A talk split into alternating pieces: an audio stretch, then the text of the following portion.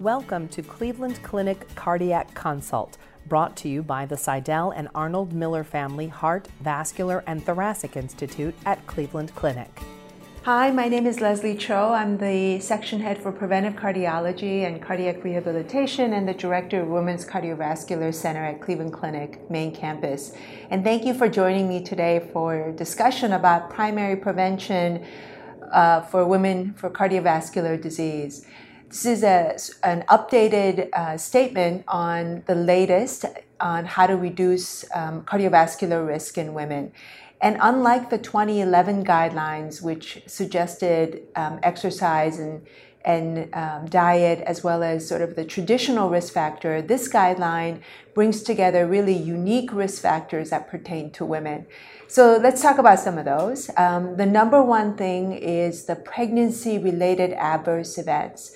So, women who've had gestational diabetes or preeclampsia or even um, premature labor or premature menopause, they're at an increased risk for cardiovascular disease. And, and the, those factors we rarely think about, but they end up having tremendous impact on women's development for cardiovascular disease later on in life, particularly preeclampsia and gestational diabetes. The other very important um, risk factor for women is autoimmune disease. Autoimmune disease, as you know, affects women um, more than men. Uh, 80% of patients with autoimmune disease are women. If you have autoimmune disease, you have three to five fold increased risk for developing cardiovascular disease, and obviously they have a, an increased adverse cardiovascular events. The other unique risk factor for women are um, menopause, premature menopause, whether that's surgical or chemical or whether it's natural, having menopause before the age of some say 40, some say 45, greatly increases your risk for developing heart disease. If you have adverse pregnancy related events, or have autoimmune disease, or have premature menopause, the important thing is to really concentrate on risk factor modification. So, controlling their blood pressure, uh, diabetes, um, maintaining good weight, controlling their lipids, and obviously not smoking. That is becomes a very critical issue. All our patients at the Cleveland Clinic who have autoimmune disease or who had adverse pregnancy related outcomes are referred to prevention, not to start on medicine, but to do a good lifestyle and dietary modification to discuss how to prevent developing heart disease or developing risk factors um, like hypertension or diabetes. So they get seen by the nutritionist. They are um, educated in exercise to really prevent their um, future risk. The other important aspect of the new statement is um, about the traditional risk factors like hypertension, diabetes, and hyperlipidemia. It also addresses aspirin use and um, statin use um, and AFib risk in women. But let's just talk about the traditional risk factor. So, hypertension, we all know that's a great risk factor. It increases with age. But hypertension for women is an extremely interesting phenomenon because women are really sensitive to obesity as a risk factor for increase in blood pressure as well as diet. So that becomes a critical um, risk factor uh, modification, diet and exercise. And there are some blood pressure medicines that particularly might be beneficial to women. For example, thiazide diuretics are good for patients with osteoporosis or osteopenia to prevent future bone loss. Diabetes, which is another very important risk factor for women, is also very interesting. Type 2 diabetes is much more common in younger patients in women. Uh, in, so, if you look at type 2 diabetes throughout their age span, women get it earlier whereas men get it during the Middle Ages. Um, in the later on in life, both men and women have about same effect. So when women get it, they get it when they were younger, which means they have diabetes for a much longer period of time, which is concerning because, as you know, diabetes reduces the um, 10 year age gap between men and women. So women end up having heart disease at same age as men.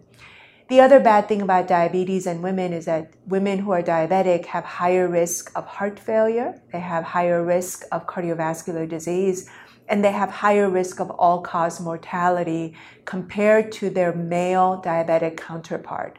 So it's really critical that we control women with diabetes, um, their risk factors, and controlling their glycemic um, uh, control. The, the interesting and sad thing is, is that even in 2020, um, we continue to underdiagnose and undertreat our diabetic women. And so, knowing that they have it longer and they have increased adverse risk from diabetes, it's critical that we um, really control the risk factors along with patients and educate our patients on the important um, on the importance of controlling diabetes. And then finally, hyperlipidemia. Hyperlipidemia um, uh, is you know very common in women, but unfortunately, women are again undertreated.